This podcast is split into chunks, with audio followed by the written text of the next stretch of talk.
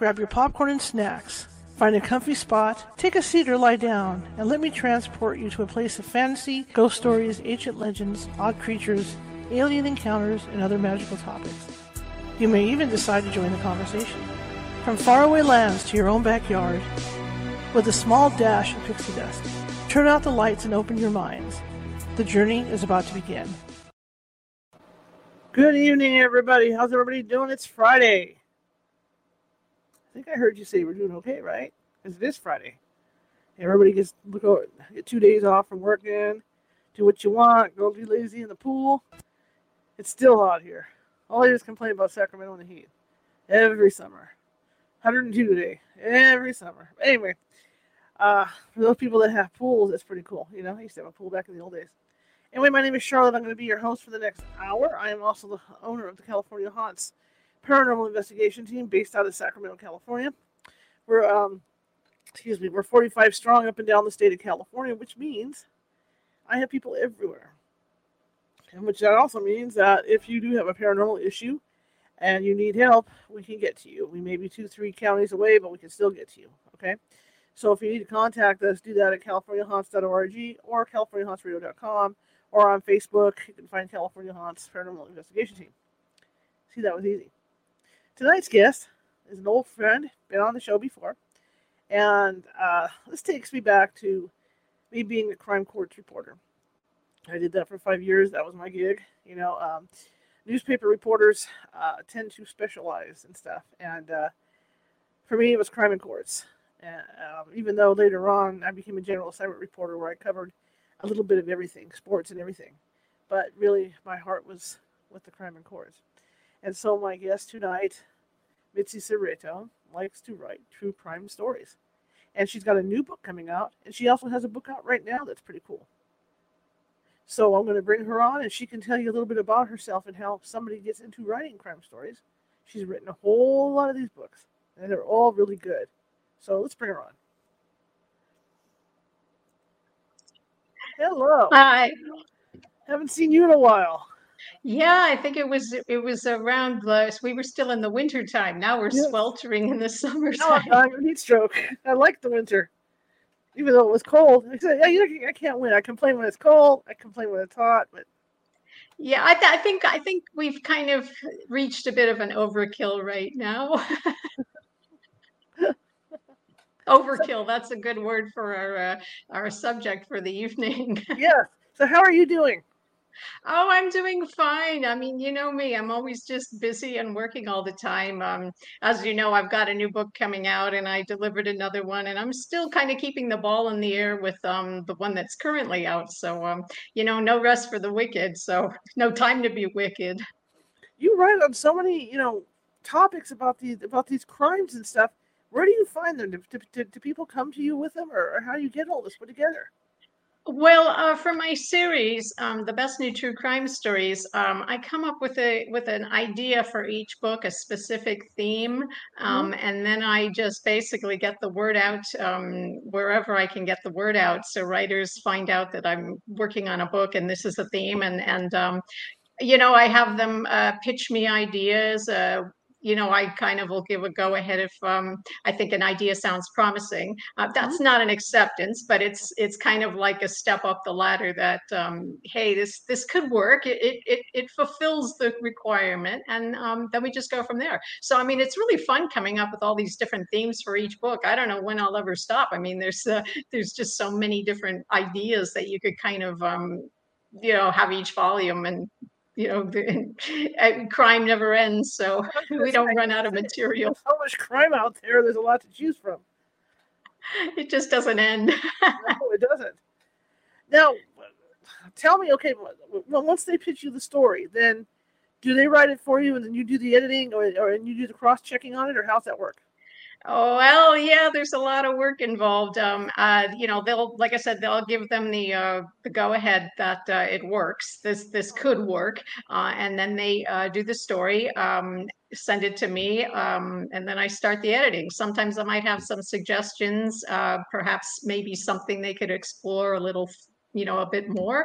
Um, and and like I said, you know, I'm I'm I definitely get my hands dirty with the editing. Um, and uh, then when that's all finished and everybody's signed off on everything, you know, the, the writer says, yeah, yeah, this is fine and whatever, and everything's fixed to how it should be fixed. Then the fact checking starts. That's that's like the really um, the worst part of the job. I mean, obviously the writers, you know, do fact checking, but you know, sometimes you find things that are still they got they were missed or or um, if things are, are, are published or, or re- reported on, and then you could get discrepancies actually even this in the so-called facts. Right. So um, you know, it's we try to be as accurate as we possibly can. Um, you know, there's only so much you can do, but uh, obviously people are reading true crime and they expect to read something that's true. Right. And I, you know, I feel that there's there's a heavy burden on everyone to make that happen. Absolutely. Now you have a book out right now. Yeah, the one we chatted about in the winter was uh, the uh, Partners in Crime book. Um, but I've actually um, uh, got the next one coming out in a matter of weeks. So. Yeah, we got back to back books coming out. Tell me about Partners in Crime. Well, Partners in Crime is exactly what it says on the tin. Um, it's about criminal couples, um, people who are involved in a relationship and they uh, end up committing crimes together. Uh, they might be perhaps one particular individual might be the ringleader. Uh, it could be both people that are pretty much you know gung ho to commit these crimes. Uh, it, has got a really diverse group of uh, group of stories in there. I mean, we've got um, and and of course, as you know, the stories are very international. So we we hit a lot of corners of the globe. Uh, same with my writers. I mean, they're from all corners of the globe as well. Every time I see one of those lifetime crime movies, I think of you. I'm not sure how I feel about that. I was just at my friend's for uh, a couple of days, and, and the Lifetime channel downstairs is always on because I think the dogs watch it. And um, I was just commenting that every single film seems the same. All the all the female actresses seem interchangeable. I mean, I, if they came and hit me with a baseball bat, I wouldn't remember them because they, you know, it's like the same exact thing again and again and again. And uh, and one of my friends calls it the uh, the man hating channel.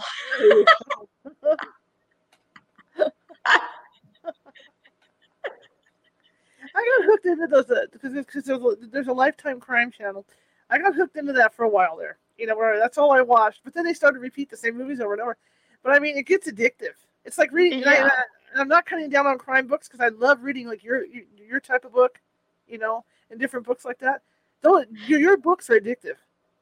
Yeah, well, I'm glad they're addictive in a good way. they are addictive. I, am reading. Yeah, right I mean, go ahead. You know, that's that's the thing. I mean, generally, um, I, I think I've got a, a nice base of readers where they pretty much get every volume because um, they're not the same. You know, people think, well, you know, oh, it's, it's another one of these books. So, so what? I read the last one, but it's totally, you know, they're all totally different. You're never going to get a, a, rehash or or a regurgitation of what was in the previous one. So it's it's a fresh book. I mean, it's just, but it's all true crime you know i mean and that's the thing you know you don't want to have everything be the same. It's the same when i pick the stories. Uh, i have to kind of um, really see what bounces off each other you know? I don't want to have a bunch of stuff that's going to be too repetitive as far as maybe the types of crime or the or the characters who commit these crimes. Uh, i want it to be really diverse and and a, a, lot of variety to keep the reader interested you know? I, that's that's my goal. well you've written so many of these books how do you not yeah. do similar repeats? Sorry. You know, you've written so many of these books. I, yeah, it must it must be diff- difficult to go through there and not do similar kind of stories, and you know, in, in, in other books. Well, you know, uh, that's why I work so hard to cast a wide net to get in all kinds of writers. Uh, I mean, I do have um, regulars, uh, people who have appeared in, in more than one volume, sometimes several volumes, and that's fine because they also do things that are totally different and not you know doing the exact same thing all the time. But uh, it's always fun to get a good mix of people and and people maybe who have i've never worked with before uh, it, and it, it always amazes me how they find me. I mean they, they they seem to just come out of nowhere and i'm like how in the world did you find this call for submission? You know? But um that that's the fun part. It's it's really kind of like um i feel like i'm casting a film in a way you know okay. if that makes sense. Yeah it makes a lot of sense. It makes a lot of sense now tell me, let's go into partners in crime a little bit. You know, when I think of partners in crime, I think of people like Bonnie and Clyde. You know, people like that. But out of all the stories in that book, which one stands out to you the most? Oh, um, yeah, you know, you're kind of asking me to pick a favorite now. That's not fair. um, God, you know, I don't know. My brain is like in another book right now, and you asked me about this one. Um, I, I, I like the I, I like the one about um, the World War II spies. Uh, it's it's a, an American couple who goes to the UK and they end up spying for the Russians, uh, and it's set um, during the Cold War. And one reason I really like that story is uh, one of my favorite ever television series is The Americans with um, uh, Matthew Rhys, who's a wonderful actor. I've never seen anything he's in that I didn't like. Um, and I just love that series so much. And this particular story just sort of like, I felt like um, it, it was like the Americans all over again, you know, kind of the similar story where um, the this couple was spying, but it wasn't for sinister reasons, but it was to try to create some equilibrium so we didn't have too much power in one you know country you know and um, that's sort of how this story is as well as was the americans television series which was mm-hmm. you know s- sort of that same theme. Um, what other stories did i like? I like mine hear it. Is that fair to say? Mine was a, a interesting one about a, a couple in London. Uh, it was a Hungarian woman and her British husband, who was a um, a constable for the London Metropolitan Police, and essentially they're running a bordello out of a very in a very posh part of London, out of a flat and uh, they were like importing women from Hungary, um, you know, kind of painting this wonderful, glamorous idea that you know work in london and all you know blah blah blah. Well yeah i mean they kind of they knew what they were getting into but it was just they were just so exploited and and this couple was just so um uh they, they, honestly were not the nicest people, which I suppose really they're pimps. No matter what you want to say about them, they're still pimps, and they're not pimps. Don't have a great reputation. So I really enjoyed doing that story and, and digging into it and um, kind of uh, getting into the heads of these women who who were coming over to London thinking maybe this is a, a new start for them and you know some of them needed to help family back home financially and this was kind of the only thing they could do since the same job in in in Hungary wasn't paying as well as it would pay in London. But eh, they got a big surprise when they came to London because they didn't do that that well financially either thanks to their um thanks to this couple. So I mean there's a lot of that that goes around now. I mean that's, that's going on right now even here in the United States. Oh yeah. There's been yeah. a, there's that there's that program. I don't know if it's still on, but there's a program about all that too. You know, so what kind of what type of people were they catering to? Let's put it that way. Uh, well, I mean, you know, the, the escort business in London's pretty big. I mean, you know, you laugh about, you know, the telephone kiosk. People don't go in the phone kiosk to make a phone call. I mean, the phone kiosk is basically a bunch of cards from escorts. I mean, this is this is fact. Um, so uh, they were advertising online, uh, and and uh, some of the spelling was atrocious. I mean. I mean, laughable because you know they, they, these these ads that they were putting out. But um, businessmen, married men, of course. Uh, I mean, there was uh, references in the in the story about how some of the people who were living in this block of flats would see these rather sleazy guys putting their wedding rings back on after they left. You know, when they, so uh, yeah, yeah, it was it was pretty much um, you know, it wasn't it, as as I said, it was being run out of this really uh, posh block of flats in in Kensington, or Chelsea rather, and um, you know, they were obviously thinking they were getting an upmarket clientele, and I suppose they were. I mean, better than you would get, you know, walking the streets. But yeah. wow. So the, obviously they got caught, right? Or there wouldn't be a story about them. Yeah, well, I mean, it, it, it is sex trafficking, and sex trafficking is illegal, and that's where the, you know that's how they got caught. I mean, you know, they they were bringing women in from another country for sex work, and that's just uh, that's not that's not legal in the UK. That's crazy. That's but I mean, yeah, this couple was like, you know, um, just spending money left and right. I mean, they weren't exactly subtle about it. And and the fact that um, the husband was, um, you know, a special constable with the Met, that's a bit dodgy, isn't it? Yeah. Jeez. Yeah. Oh, but you know, he would have he would have figured it. I'm sure that's what he figured. Since he was a special constable, he knew about the law and he could figure out ways around it. You know, until he got caught. You would think. Yeah. I mean, they managed to keep going for quite a while before, you know, the proverbial hit the fan. So, you know, they accumulated quite a lot of money. That's interesting. That's really interesting. Now your new book that's going to be coming out. I even have that. Look at that. So I'm on the stick today. Watch, watch, watch. There we go. Yeah, this is, yeah, you got it there. I was going to flash the book, but you beat me to that I beat you to it. So tell me about this book. Okay. Uh, well, it, again, it's pretty self-explanatory. They're unsolved crimes and mysteries, and um, this is just such a popular theme in true crime because, y- you know, we just it's when you get everything and when you can't wrap up something and you leave all these loose ends. I suppose it appeals to that sort of um, innate detective in us that you kind of want to think, well, who did it, or how you know, how try to wonder try to find a solution for it. Um, and uh, as of the publication, obviously, the stories in this book do not have a solution or a, you know, someone who's been caught for these um, crimes. But uh, again, it's it's an international collection, uh, and it spans uh, a broad time frame. Uh, we've got more contemporary stories.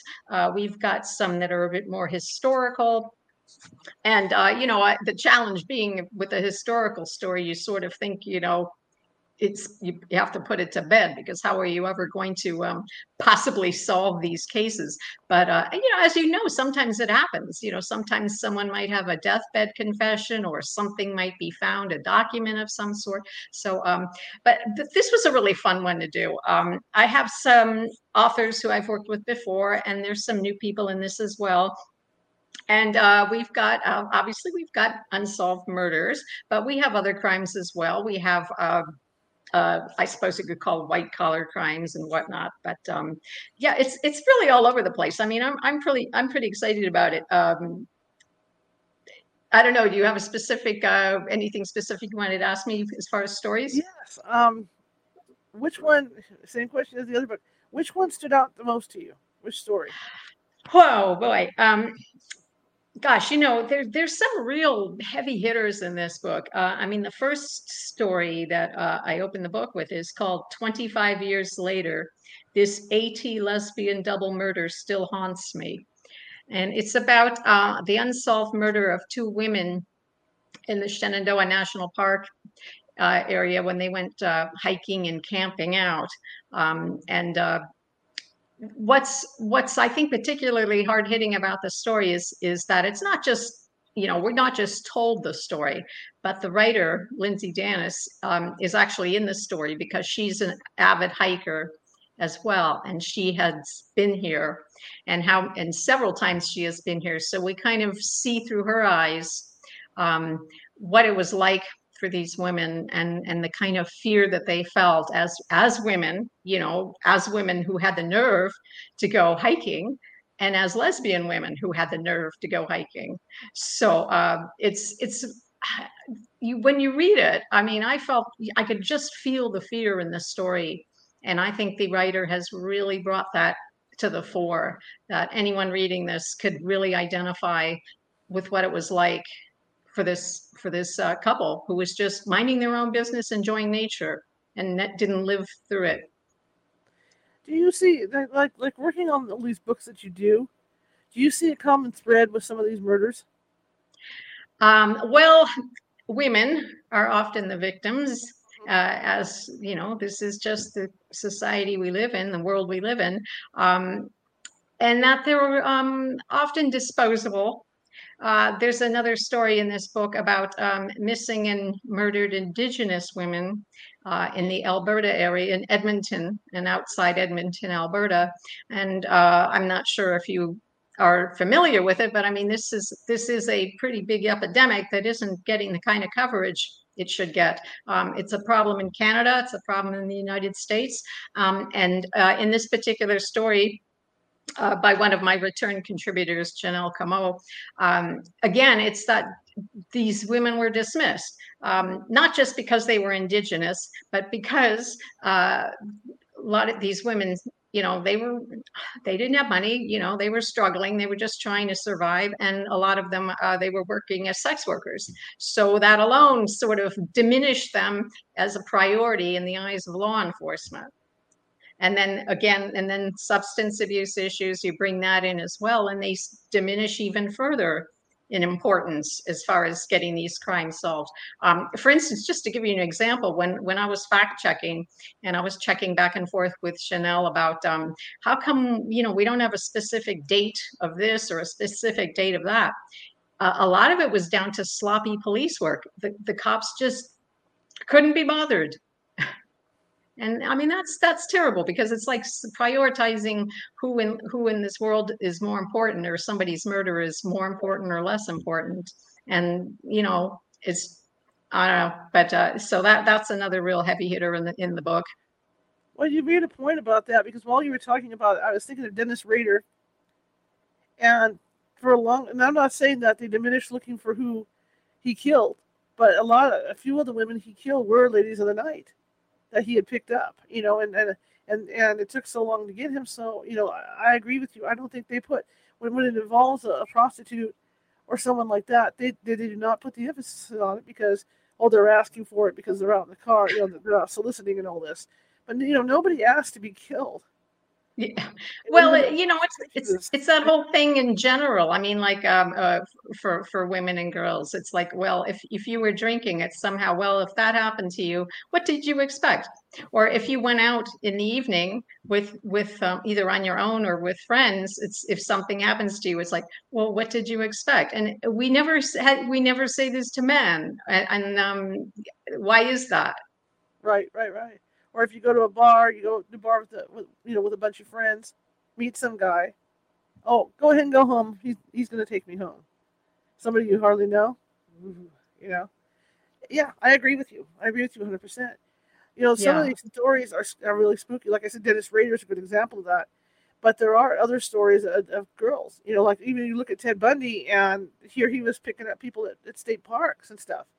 Yeah. And taking them. Yeah. You know, I mean, I don't know. Women have to. I hate to say it this way because it's a bad thing that women keep getting killed and stuff. But women also have to be a little smarter.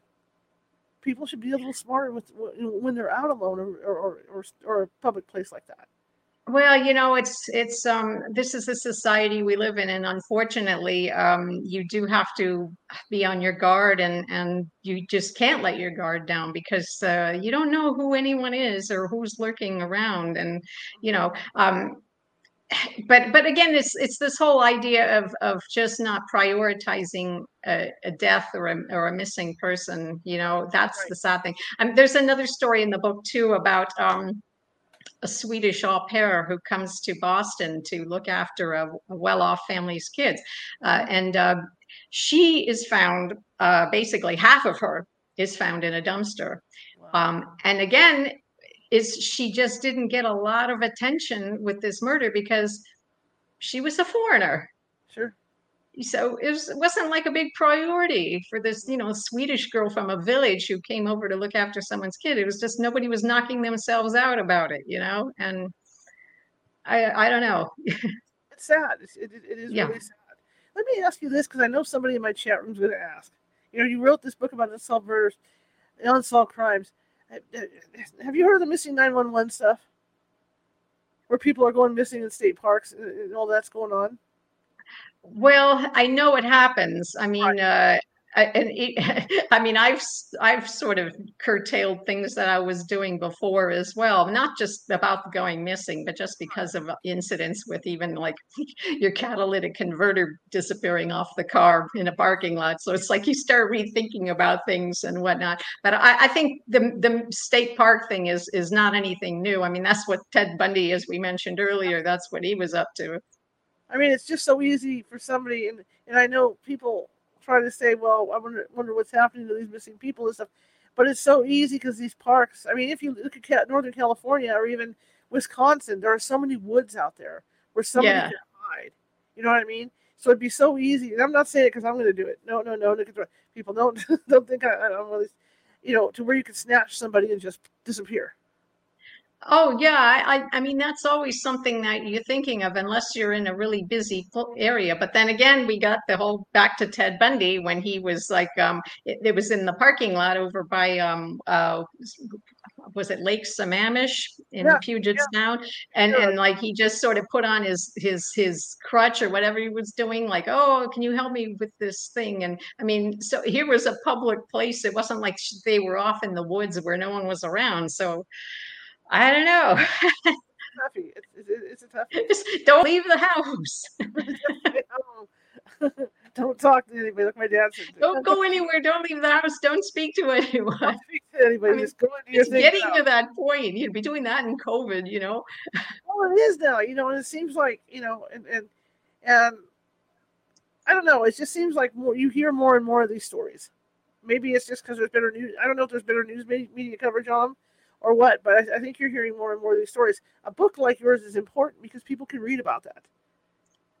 The book Yeah. teaches lessons, even though it's about these sad things that happen to these people. It does teach a lesson of what not to of what not to do. It's sad. Well, yeah, I, I think so too. I mean, I, I kind of um I kind of hope that with with these books that some of the stories might provoke thought, um, not just about your own well-being and your own safety, your own personal safety, but even about perhaps um, where you live, the kind of laws that we have, the lack of protection that we have in many regards. I mean, like even like of the whole gun issue.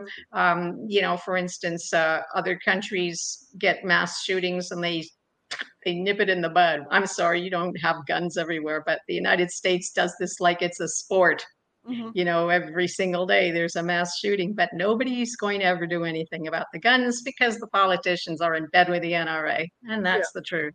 Um, but uh, you hope that maybe people will read this, like about, for instance, in my small towns book about the um, the mass the mass shooting in Tasmania. Like five minutes later, you know, the government says, "Uh-uh, we're not going to allow." Anybody to just running running around with these guns you know same thing with with when it happened in in scotland with the school shooting um, Right. you know you kind of hope maybe someone might think a little bit and go hey yeah what, why is it not you know the same here Right, absolutely. And you know, like you with your books, when I was in when when I was working the crime beat for the newspaper, I felt like you did with the articles I was writing. As horrible as they were, and the murders that occurred and the crimes that occurred, I thought if I could write it clearly enough and succinctly enough so people could understand what led up to this and why it happened, maybe I'll help somebody somewhere along the line. I'll save a life or help somebody. Well, yeah, exactly. And I think that's one argument that is being uh, tossed around a lot uh, as far as why true crime is so popular and why it's so popular with women. And that's one thing that they're saying is that perhaps um, it's it's it's a it's it's a tool. You know, uh, women are reading these stories and perhaps, uh, in a way, kind of getting a bit more enlightened about, um, you know, themselves and perhaps what they can try to do. I, I, you know, nothing's guaranteed. You could be as careful as you want, and sometimes you just have a huge, big piece of bad luck fall on you. Mhm. But um, if you can try to prevent things, uh, you know, that's that's about all we can do. So uh, yeah, absolutely. I think that's definitely the case. That it's it's an educational tool as well, and um, you know, and also I, I, the whole psychological thing. You know, we kind of like getting getting into people's heads these these Mhm. horrible people and what makes them tick, and that's just something that fascinates us. And you know, I, probably that's a, a big reason people read true crime and and write true crime. I mean, it is for me anyway. Well, I remember the magazines. Remember the magazines? I don't even know if they have. I've never. I haven't seen those like up on the rack, like where you really see them anymore.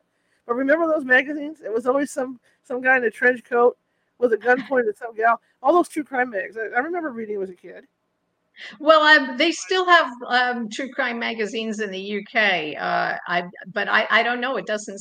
What I, I don't know how long we're going to have magazines anymore. But um, I know there's uh, there's some there. Um, and yeah, they're a little bit sensationalist, you know. And that's another thing is I, I try to keep a real big distance between sensationalism and what I do because you know these are real people. These are uh, real cases. Uh, people's lives have been affected. People's lives have ended.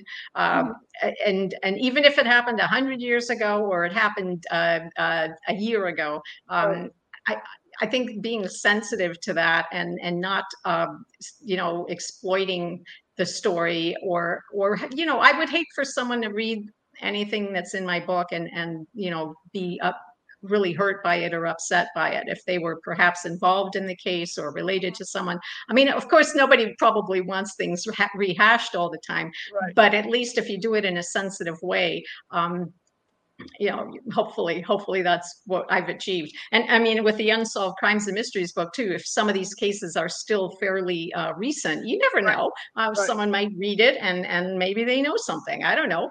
It could happen. Well the other thing i like about your books and i pointed that out last night when i teased the show was that you know you hear about people like dennis rader you hear about people like like like ted bundy but with your books you're not getting those huge stories. You're getting the ones that people don't really hear about and you're bringing them out and that's what's nice about it well, that is a challenge because, uh, you know, true crime is just so popular right now. I mean, God, there's so many podcasts, there's so many television series, there's just, uh, you know, films.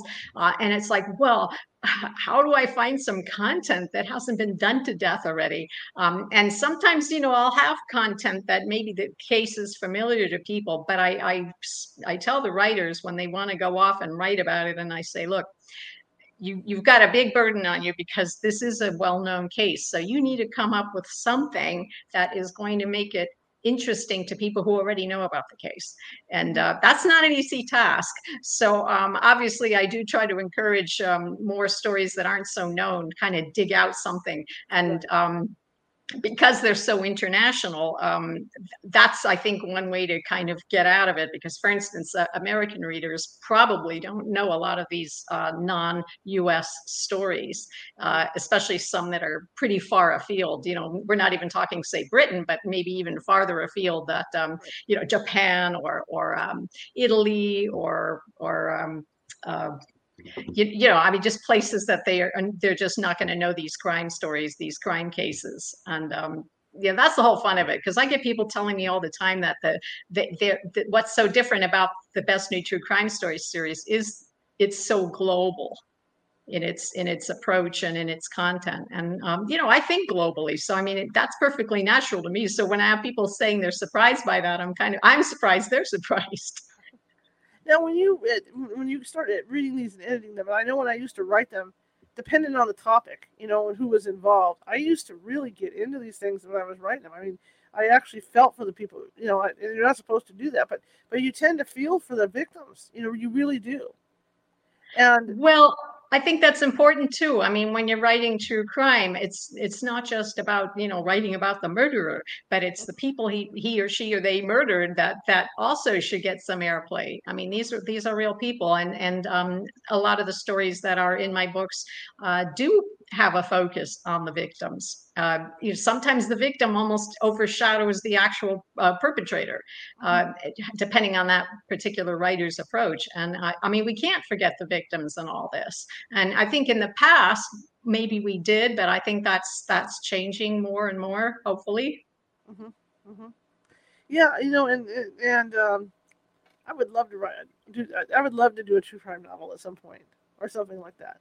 Fact, I have a story that I'm going to sit down and talk to you about a story after this because I have a story of something I covered that I think is a rather interesting story that you might. Like. I think you may have mentioned that to me before, but I'll tell you honestly, doing an entire book based on one case is going to be a tall order. I, I have to admire um, some of these true crime writers who have actually written a long form, uh, you know, piece on one right. specific case because right. it's it's it's it's a challenge just covering one story in a story sized um, uh, package right you know right, I, I agree I agree. 100%. Yeah, and and and then um, just to and the thing, though I, I mean, I could understand how it happens because I've gone down that rabbit hole so many times. When you start researching a story and you start going in this direction and that direction and finding this out and finding that out, yeah, I mean, it really is the proverbial rabbit hole, and and you could just keep going on and on and on. Um, and I just actually recently went through that with a story I was writing for book seven,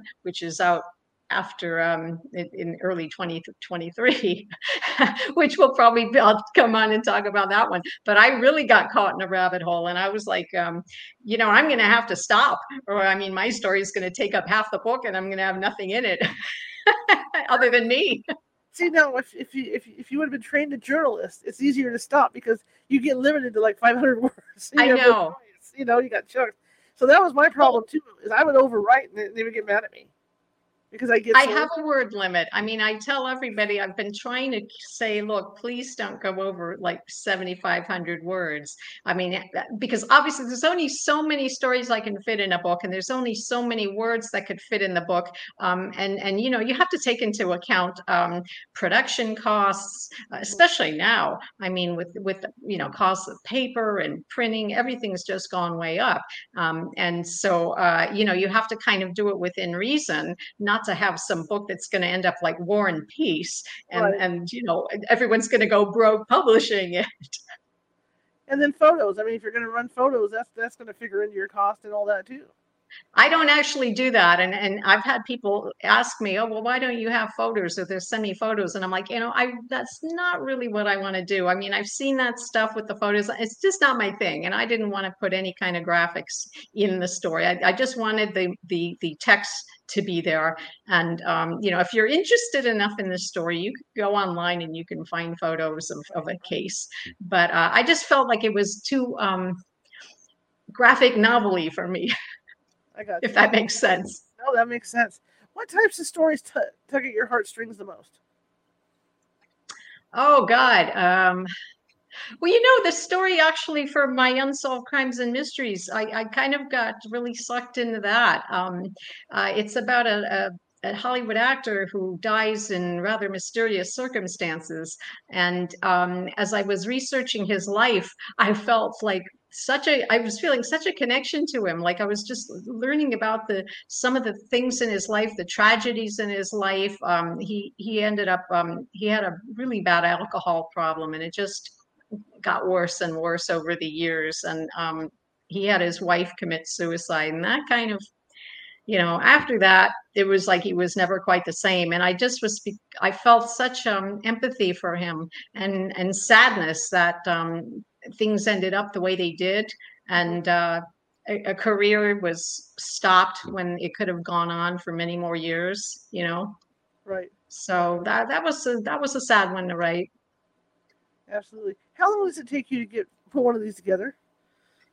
the whole book hmm Oh, well, you know, when I'm when I'm on it, I'm on it. You know, I mean, it's it is it's it's it's a time consuming process, but then I've got my own deadline to deal with, so it's like I got to get my stuff done. You know, so uh, I, I try to get out the the calls for submission as early as possible and encourage people to submit work as early as possible because I do pick stories as I go along. I'm not going to wait till like everyone sends in a story and then I'm going to have to, you know, wade through all these stories. And often i'll know when a story comes in if i'm you know i'm pretty sold on it.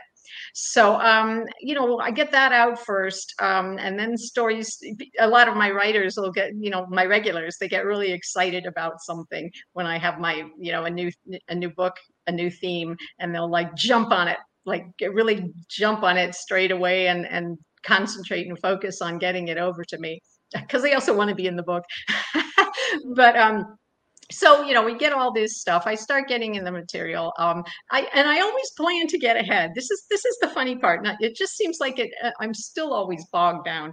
Like for instance i'll say okay when i know i like a story and i give my acceptance and i send out the contributor agreement contributor agreement everybody signs it i think okay i'm going to get ahead. I'm going to start editing early.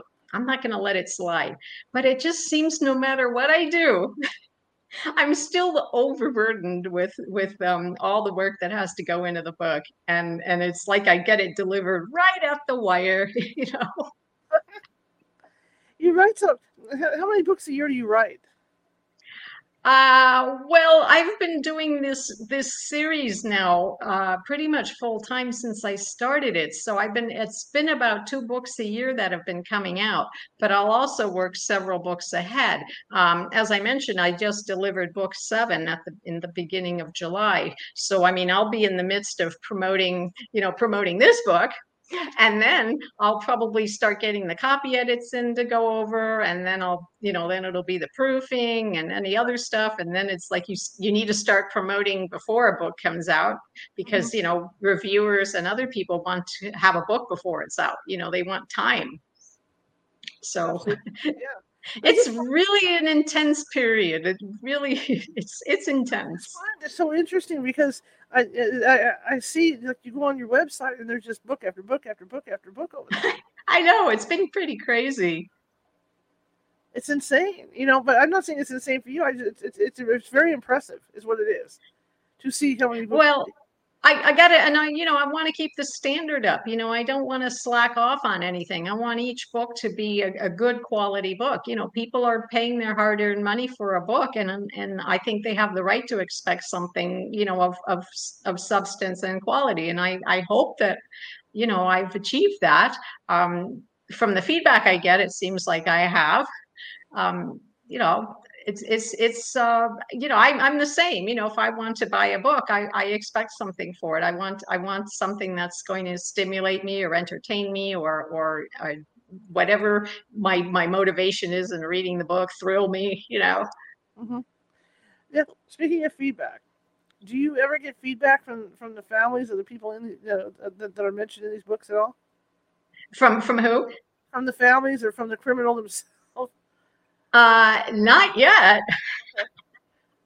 no, I haven't. I haven't. I'm. Um, I, I suppose that's good in a way, uh, but no, no, I, I've not uh, had anybody reach out to me. Um, uh, yeah, I'm just not yet.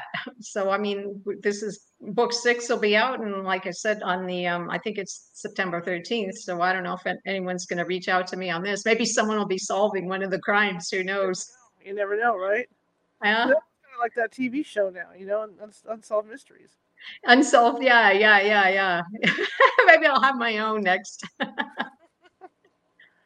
so, um, you know, we talked about a couple stories in this book.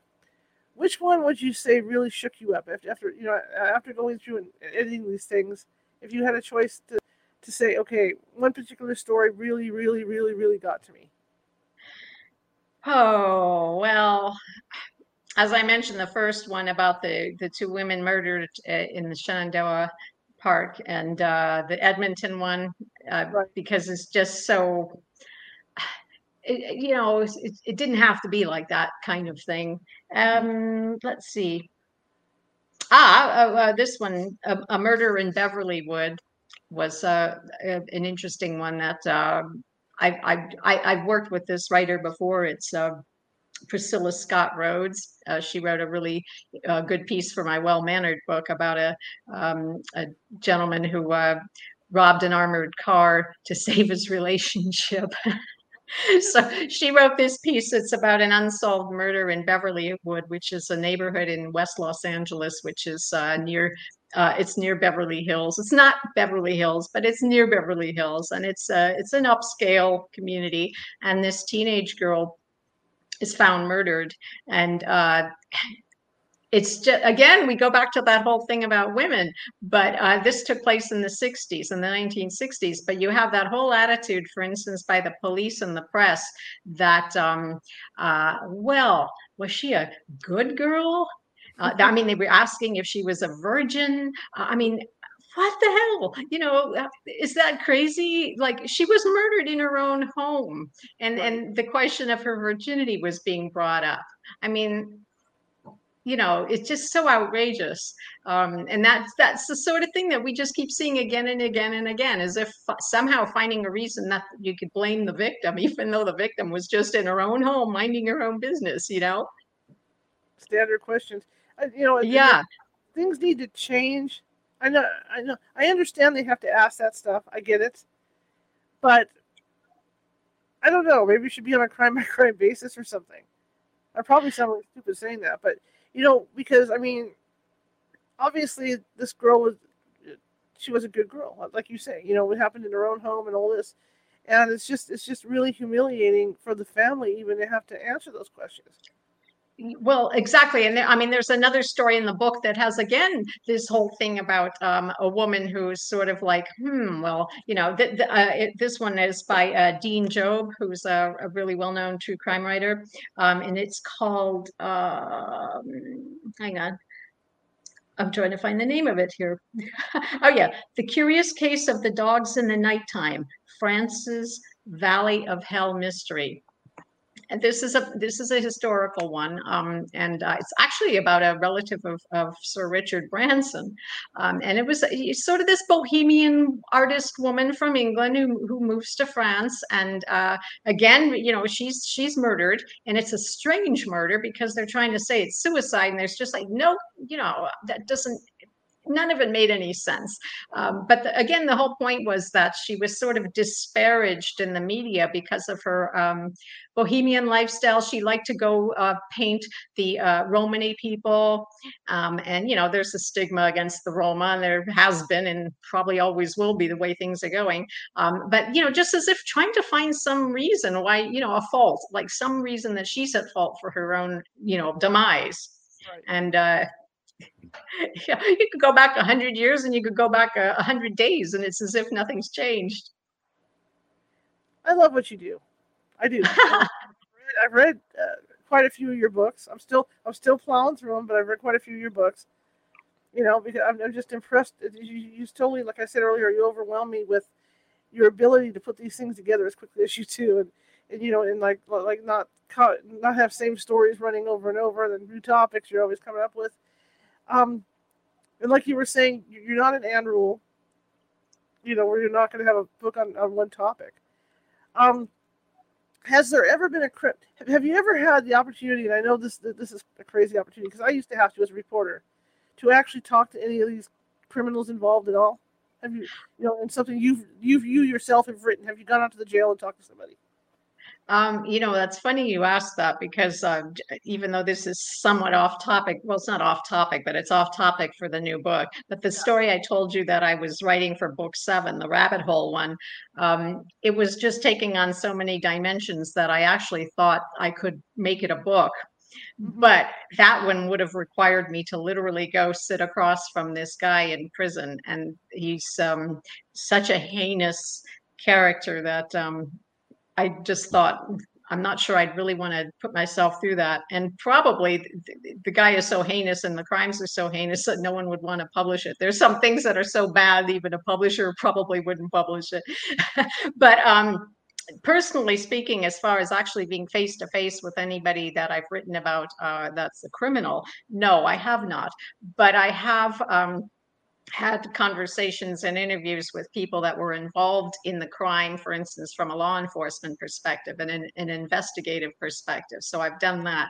But um, uh, I mean, one story I wrote, I mean, the guy's dead. Uh, actually, a couple of them, the person's dead. So, I mean, there was just no way I was going to be able to do that. And sometimes, you know, there was also language barriers with one. So, even if he would have been alive, um, we wouldn't be able to communicate very well.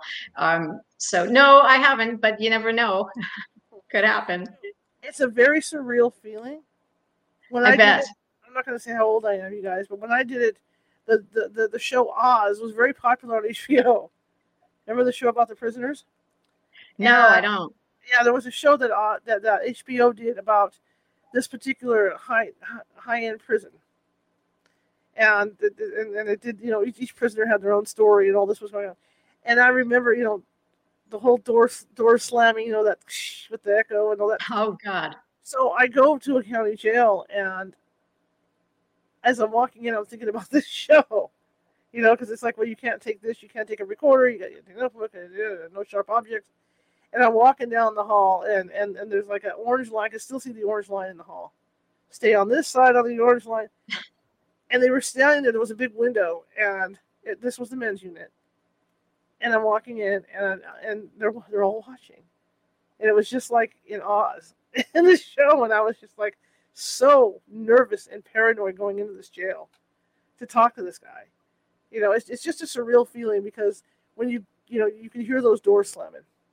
Yeah, yeah, the finality of it. Uh, I'm not um, saying I wouldn't do it. Uh, I think, I mean, I think I'd be fine to do it. It's just that it hasn't come up that, um, you know, I really needed to do that. And then obviously for something that's a shorter piece, um, you know, if, if there's going to be a, a lot of travel involved and cost involved, it's just not really going to be worth doing. But if it was a book, um, then I can definitely see that would be needed. You know, especially to get someone else's um, perspective, specifically the criminal's perspective. Because I mean, everyone has a story to tell. It's you know whatever comes out of their mouth. It's up to you if you decide to um, believe it. But um, you know, I think the closest I've come um, with with one of the criminals in my book was um, in the Small Towns book. Uh, Christian Cipollini wrote a piece about um, a drug cartel hitman, um, El Mano Negra, and uh, he sent uh, him the book.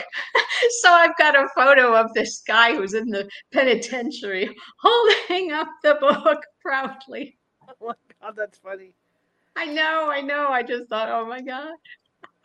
Apparently, it's getting passed around. Everybody's reading the book. That's hilarious. I know. Now, now, no, I'm not getting any strange fan mail from the pen, so I don't know. When you sit down to write a story yourself, how what what do you do for your research? Do you do you end up going to the courts to, to read through the court testimony, or how do you do that? I do whatever I can possibly do. Um, uh, you know, because as I said, it's that rabbit hole again. And you, for instance, like I'll start with um, newspapers and then I'll end up with maybe um, 40 different sources that are newspapers and then they'll you know because again it's that whole cross checking your facts too because sometimes there's discrepancies in the reporting. Sure which there shouldn't be, but there is. And we know about deadlines, and that is what happens. Sometimes you just have to hurry up and hope for the best. But um, uh, so yeah, I mean, whatever I can I can possibly ferret out, uh, looking into records. Um, if if there's somebody that I can actually con- contact about something, you know, uh, that sort of thing. So um, you know, it's it's different with each story, really. Okay, cool, cool, cool. Yeah, because I know, like even with like, like you say, new, various newspapers, because you know different reporters have uh, have their own take on it, and that's yeah, yeah. Sometimes piece something together from other stories, you know, from, from, from like three or four different stories, and then oh yes, of, of of, of I'll see things regurgitated from one thing to the next thing to the next thing, and I don't want to necessarily like parrot somebody's so-called opinion or perspective on on it. You know, I try to give it a, um, you know, tell the story and let the reader sort of um, uh, determine what they think about it. But um, yeah i mean you know you just uh, basically just try to ferret out information wherever you can ferret out. I mean uh, once i even went and drove around uh, an area where there was a, a, a, mass shooting because i sort of wanted to see what it was like in this neighborhood because it was just this lovely residential neighborhood in a very wooded area lots of space between the homes you know kind of place i'd be happy to live um, but i kind of wanted to um, just feel what it was like there and just really kind of see how it was and how imagine this guy going from home to home and just open firing on his neighbors. Yeah. Wow. Oh, wow. So, uh, in, in a nutshell, with your new book, tell people what's in it, what they have to look forward to.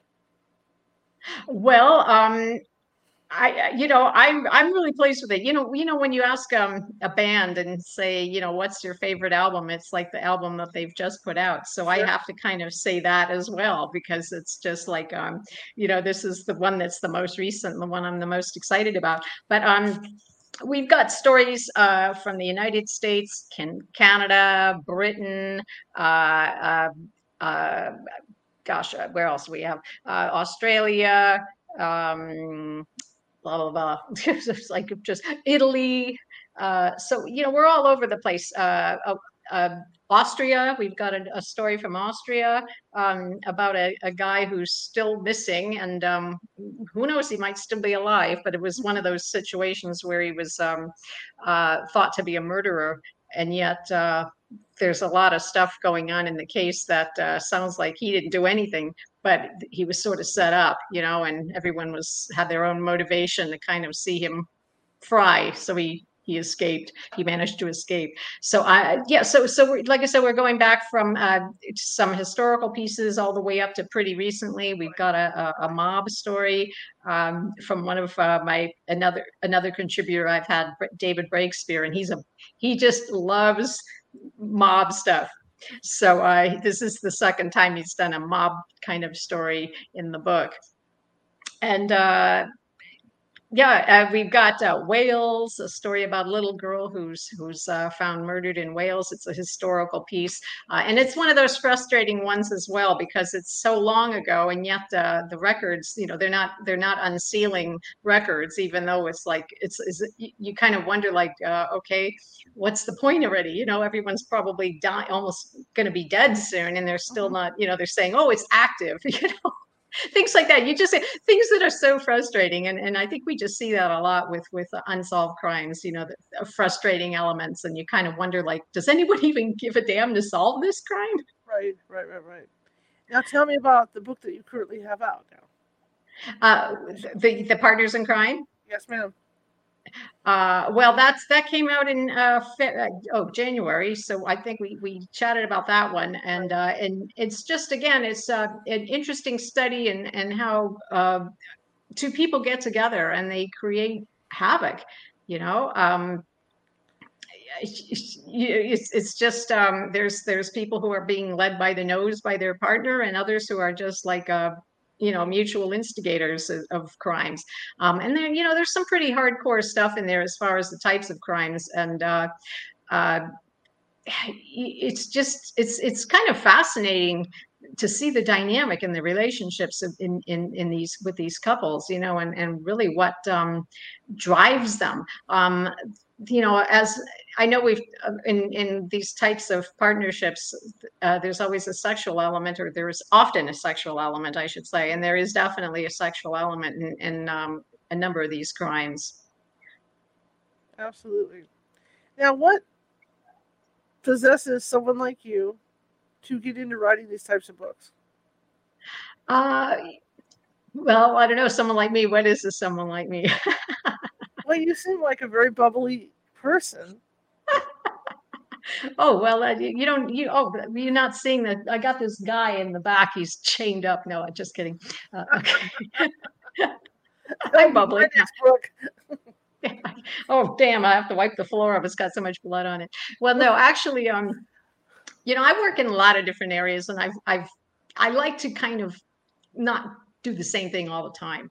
And uh, I, have done a lot of fiction. Uh, I have done some nonfiction, and as as we discussed when I was on before that, I did do my undergrad studies in journalism. So um, in a way, I was putting my journalism hat back on to do true crime. And uh, even though I hadn't done it, not you could say I was like a newbie to the area, to the neighborhood. Um, I wanted to do it as best as I can, and I wanted to do it right and something that I could feel proud of. And uh, so when I, you know, when I get my teeth into something, I I give it everything, everything that I have. And uh, so now it's true crime. Tomorrow, I'm not sure. You know, I'm I've just started back on my poor neglected crime novel. So who knows? Maybe. Uh, in another year or two, you'll be chatting to me about that one. I hope I can get it finished. maybe we will be. Maybe, maybe, maybe. So are you going to do a book tour or anything with this, or are you just going to sit tight, or? Well, actually, thank you for asking me that because I made a note to myself. Um, I'm not doing any public appearances in person because I'm sorry, I'm not putting myself at risk. If other people want to do it, power to them, but I'm not.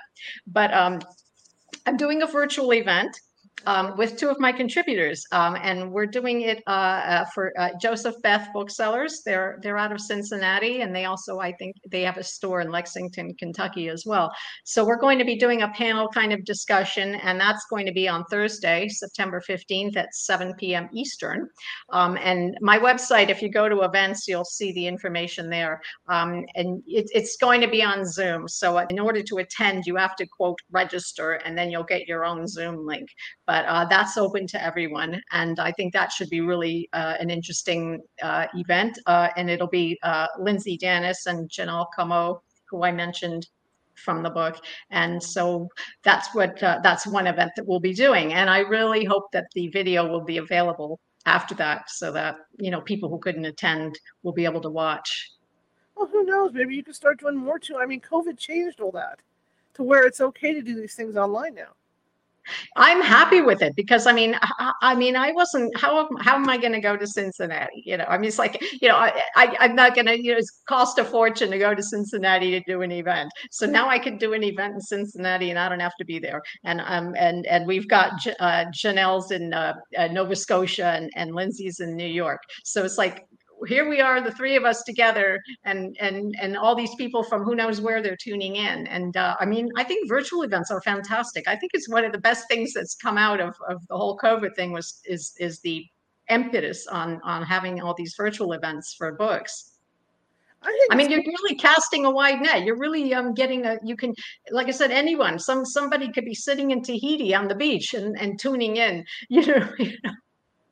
I think it's really cool. Even with this show, you know, I've interviewed I've interviewed people in Australia, over in Scotland, England. You know, I mean, everywhere. Like, in fact, a guy in in, um, in uh, not Hungary, but uh, Austria.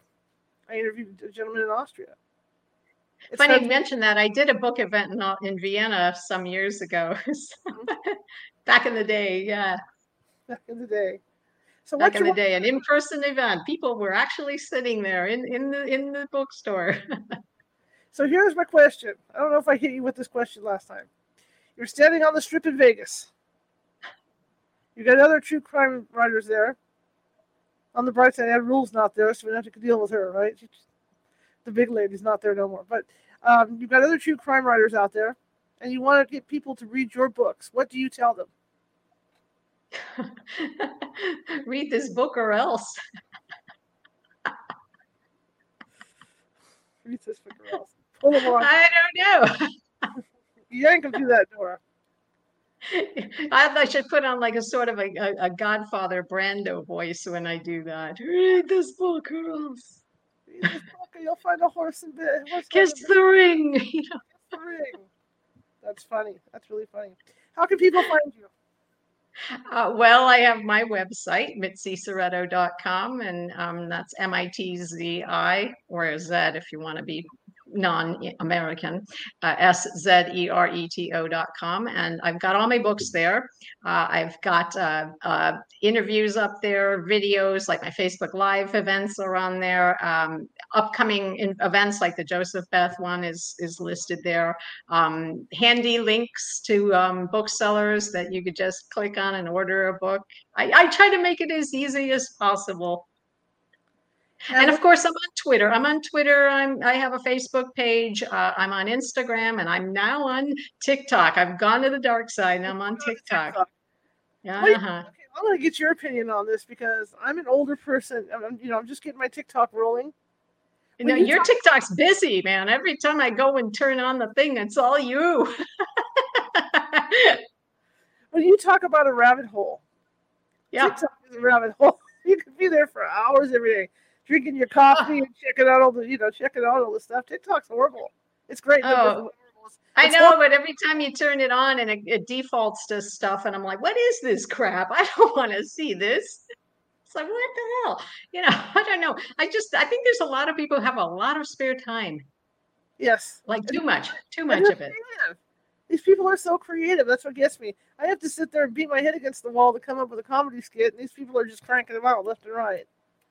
I don't know. Man. Well, I don't know. I, I don't I don't know what to say. I mean, I've been like trying to um with my TikTok, I've been sort of um editing some of my Facebook live videos and just sort of getting like two or three minute bite from it just as a teaser and uploading those because I mean they're you know they're like at 45 minutes long. So I'm not gonna put that on TikTok. But um yeah, it's just um it's crazy. It's it's crazy. And then it's like you'll have people tell you, "Hey, did you hear about this new place to go and have a have a profile and do stuff?" And I'm like, "Oh God, leave me alone already. I can't. I just can't do anymore."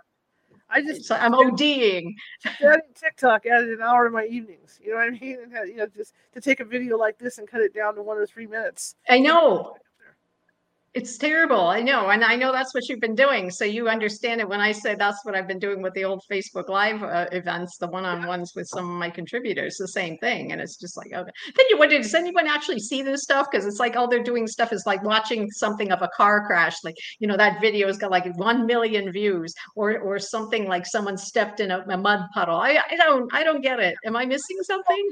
Um, I'm going to be going to Disneyland in February. So I'm going to do a live California Haunts Radio from Disneyland. I'm going to go live the whole day. And I've been fun. Talking, I've been talking to some of the creators that already do that over there. And one in particular said, "Well, with TikTok, the key is you have to keep plugging away." He said, "You, you may have 30, 40 videos up there. don't get discouraged. Look at the numbers. If you if you have 100, you know, if you, if you have 25 people or 200 people looking at your videos, take those numbers and, and add them all up into the number of videos that you put out. And that's how many people have seen your videos. It's you know there's there's a limit to how much you could do. Like i mean as an author i i am spending far too much time on on a lot of things behind the scenes and and and get you know to get the books out there and promote the books. And it's just it's it's almost to the point of ridiculous which is why i can't finish a novel. And um all these things like tiktok they're such time suckers you know i mean just to do a post or you know and and, and, and then say oh did i tweet enough today and, and, and did I Instagram enough this week? And it's just like it just doesn't end. It's it's, it's more than a full time job. And then God forbid when you're over at TikTok, you start looking at videos because then it's game over. Boom, boom, boom, boom, boom, boom, boom. You know, and the next thing you know, it's three hours later. Yikes. Yeah. You yeah. Know? Yeah. But it's you know, so I'm, I'm I'm getting into a pace with it now. Finally, I'm getting into a pace. So hopefully, I, I can get things going. Like I know I have to spend an hour after each show. You know, take this show, upload it to my RSS feed for the podcast version, and then take the video from from this show, you know, chop it up, you know, for something that, that's usable on TikTok. Knock that out. Then I take a dinner break. Then I then I'm back in here by ten looking for guests. You know, and I'm doing all that. And then during the day, it's you know the routine of get everything teased out on Facebook you know, or at the end of the week, once I get my guests lined up for that week, you know, get things teased out on Facebook, get things teased out on Meetup, you know. But uh, and then that goes in the day routine where I get up in the morning, get the stuff faced out, you know, teased out on on um, on me on, on Facebook. See, I get confused even anymore with it. And then in the afternoon, it doesn't end. Then it goes to Twitter. Then it goes to Instagram. Then it, so yeah yeah exactly. Yeah and now the fun then on tiktok you could share over to instagram. So like i'm doing that too to sort of get double mileage out of stuff because like yeah i've been doing the the shortened videos that i'm doing over on tiktok and i'm keeping an extra copy on the side to put them up on instagram now.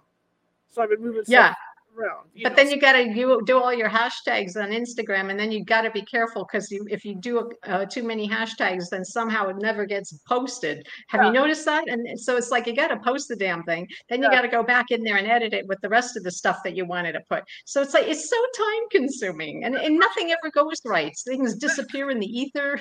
There's a bunch of young people laughing at us right now. You know that. Oh, well, I don't know. Maybe they're laughing at us. They are because young kids are like boom, boom, boom, boom, boom. You know, we sit here, and we're like, oh, what is that Yeah, but they don't have as many hashtags as we do. I just keep hashtagging until I run out of letters. That's all. This is what comes with life experience. More hashtags. I'm glad to hear there's somebody else like me out there right now. God, when I first started adding the TikToks, I was overwhelmed big time. At least now I'm able to pace it a little better. You know. It is always fun to have you on, and I thank you for coming on today. I really do. Thanks so much. It's I'll see you again. I definitely want to get you back on because you're fun to have on. But uh, thank you. Before we go, I want to make sure people know that the new book will be coming out. Da, da, da. When's that coming out? Uh, uh, uh September 13th, 2022. Okay. And where can people get it? Anywhere they please. Okay. Okay. Works for me. So that is Unsolved Crimes and Mysteries and I'll be looking for that one. The best new true crime stories, unsolved crime and mysteries by Mitzi. My, my, my, my mouth doesn't want to work either today. Mitzi Szereto. Szereto, that's it. My Hungarian friend.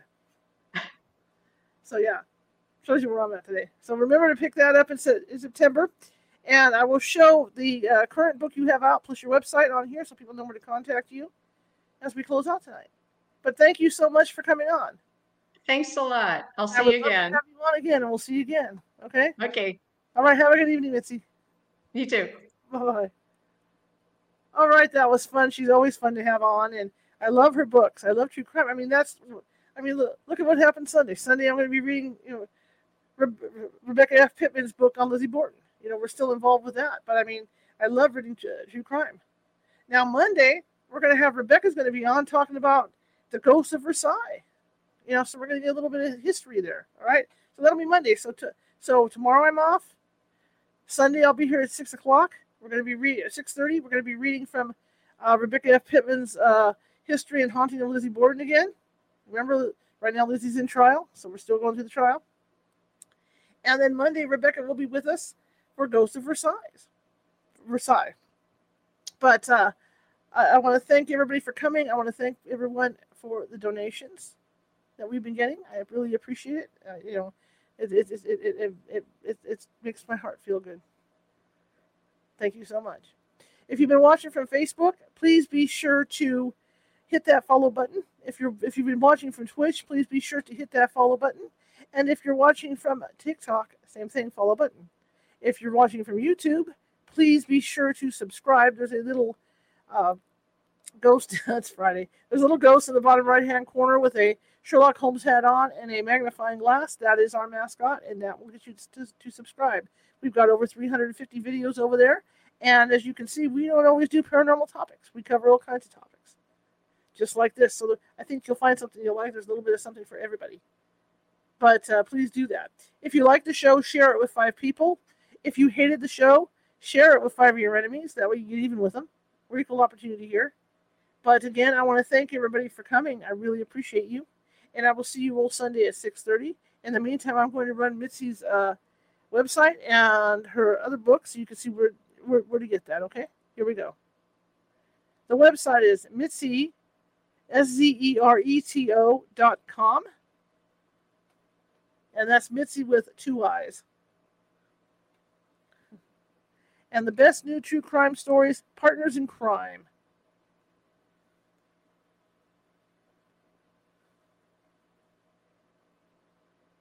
And of course, you can get that at Amazon along with the rest of her books. You can also see her books at her website as well.